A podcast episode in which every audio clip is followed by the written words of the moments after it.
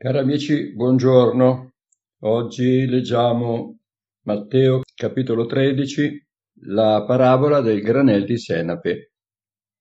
Versetto trentuno. Egli propose loro un'altra parabola dicendo: il regno dei cieli è simile a un granello di senape, un seme di senape, che un uomo prende e semina nel suo campo. Esso è il più piccolo di tutti i semi, ma quando è cresciuto è maggiore dei legumi e diventa un albero, tanto che gli uccelli del cielo vengono a ripararsi tra i suoi rami. Un granello di senape non è un granello di sabbia. Non, non intende Gesù eh, paragonare la fede a qualcosa di piccolo, ma a qualcosa di piccolo che deve crescere, e un seme ha in sé la vita, la vita che lo portano a germogliare e poi a crescere, a diventare pianta. E l'esempio usato da Gesù in questa parabola è diverso da quello usato per significare la giusta fede che sposta le montagne. In questo caso Gesù parla del modo in cui si svilupperà il regno di Dio in terra.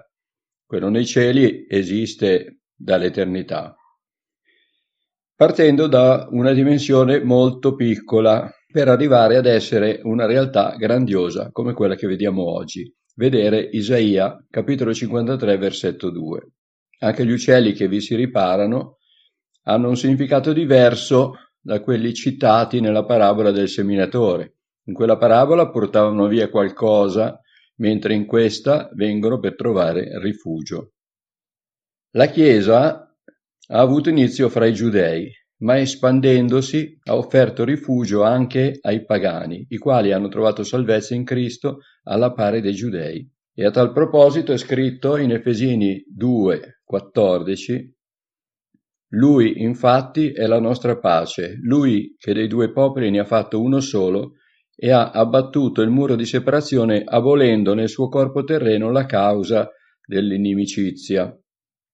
Ci sono nelle scritture tante altre profezie che annunciano l'avvento del regno di Dio in terra. Per esempio in Daniele capitolo due, nei versetti da trentuno a quarantacinque, si illustra in modo figurato l'avvento del regno di Dio che distrugge tutto quello che hanno costruito i regni umani di tutte le epoche.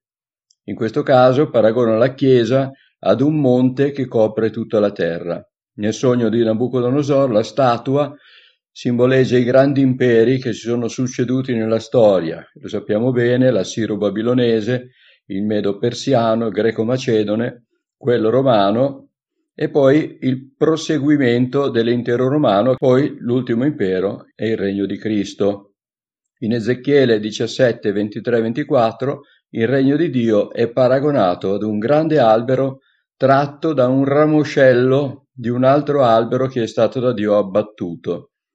L'albero abbattuto, in quel caso, era il re di Giuda, Sedechia, Geremia capitolo ventuno, mentre il tenero ramoscello che viene strappato da uno dei suoi rami più alti è Gesù, il germoglio, che viene piantato in arido suolo. Infatti Gesù nasce dalla stirpe di Giuda, della quale fa parte anche Sedechia. Poi in Isaia capitolo cinquantatré, versetto due, troviamo scritto: Egli è venuto su dinanzi a lui come un rampollo, come una radice che esce da un arido suolo. Non aveva forma né bellezza da attirare i nostri sguardi, né apparenza da farcelo desiderare. Un piccolo seme di senape, apparentemente insignificante, è stato seminato in un suolo reso arido dai peccati di Giuda e Israele. Questo piccolo seme era Gesù. Il popolo era privato della presenza di Dio da secoli, quasi cinque secoli. È un seme che germoglia, cresce, diventa albero, riempie la terra offrendo rifugio a tutti coloro che desiderano eleggerlo come proprio riparo. E questo è proprio Gesù. Noi come Chiesa ci siamo rifugiati in Lui.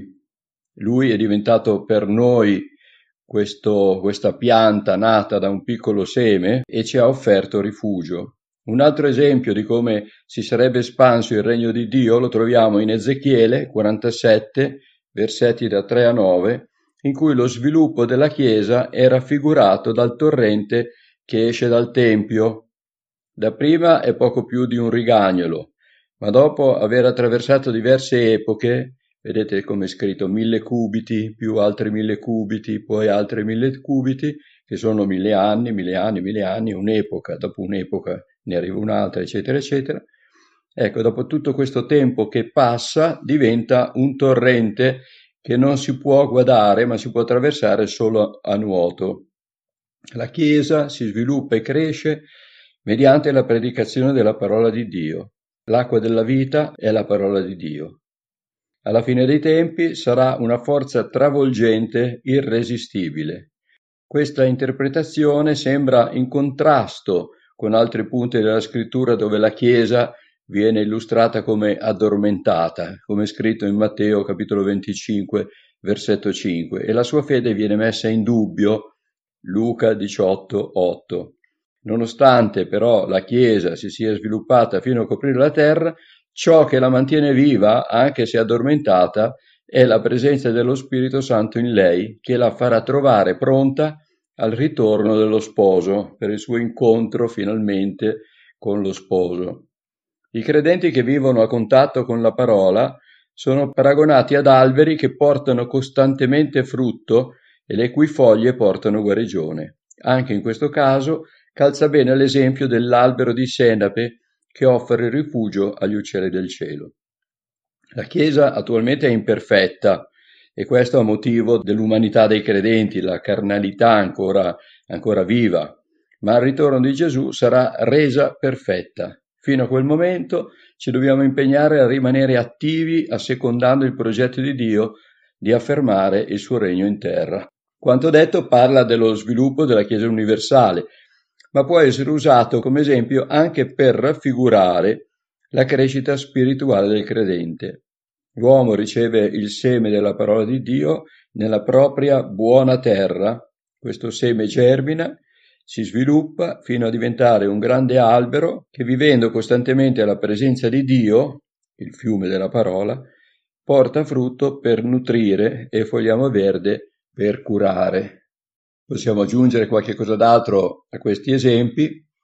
La nostra fede, anche se piccola, riposta in un Dio grande, può smuovere le montagne, può produrre vita, può diventare rifugio per altri che non hanno ancora sviluppato questo, questo tipo di fede.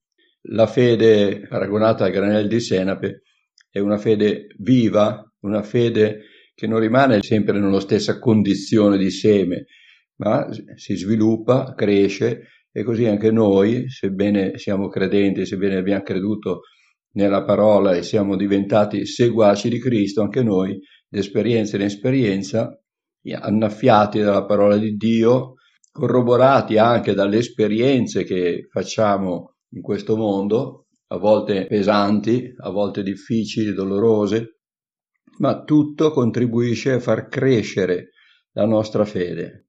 Da una parte abbiamo la crescita della, del regno di Dio in terra, è iniziato con una persona sola, Gesù Cristo, si è sparso in duemila anni in tutto il mondo, ma anche noi dobbiamo fare la stessa esperienza, perché la Chiesa è composta da tanti credenti. Se ognuno di noi sviluppa una fede come questa che, che è stata rappresentata in questa parabola dal granello di senape, dal seme di senape, allora sicuramente avremo un buon risultato ed entreremo a far parte di questo grandioso regno insieme a Gesù Cristo.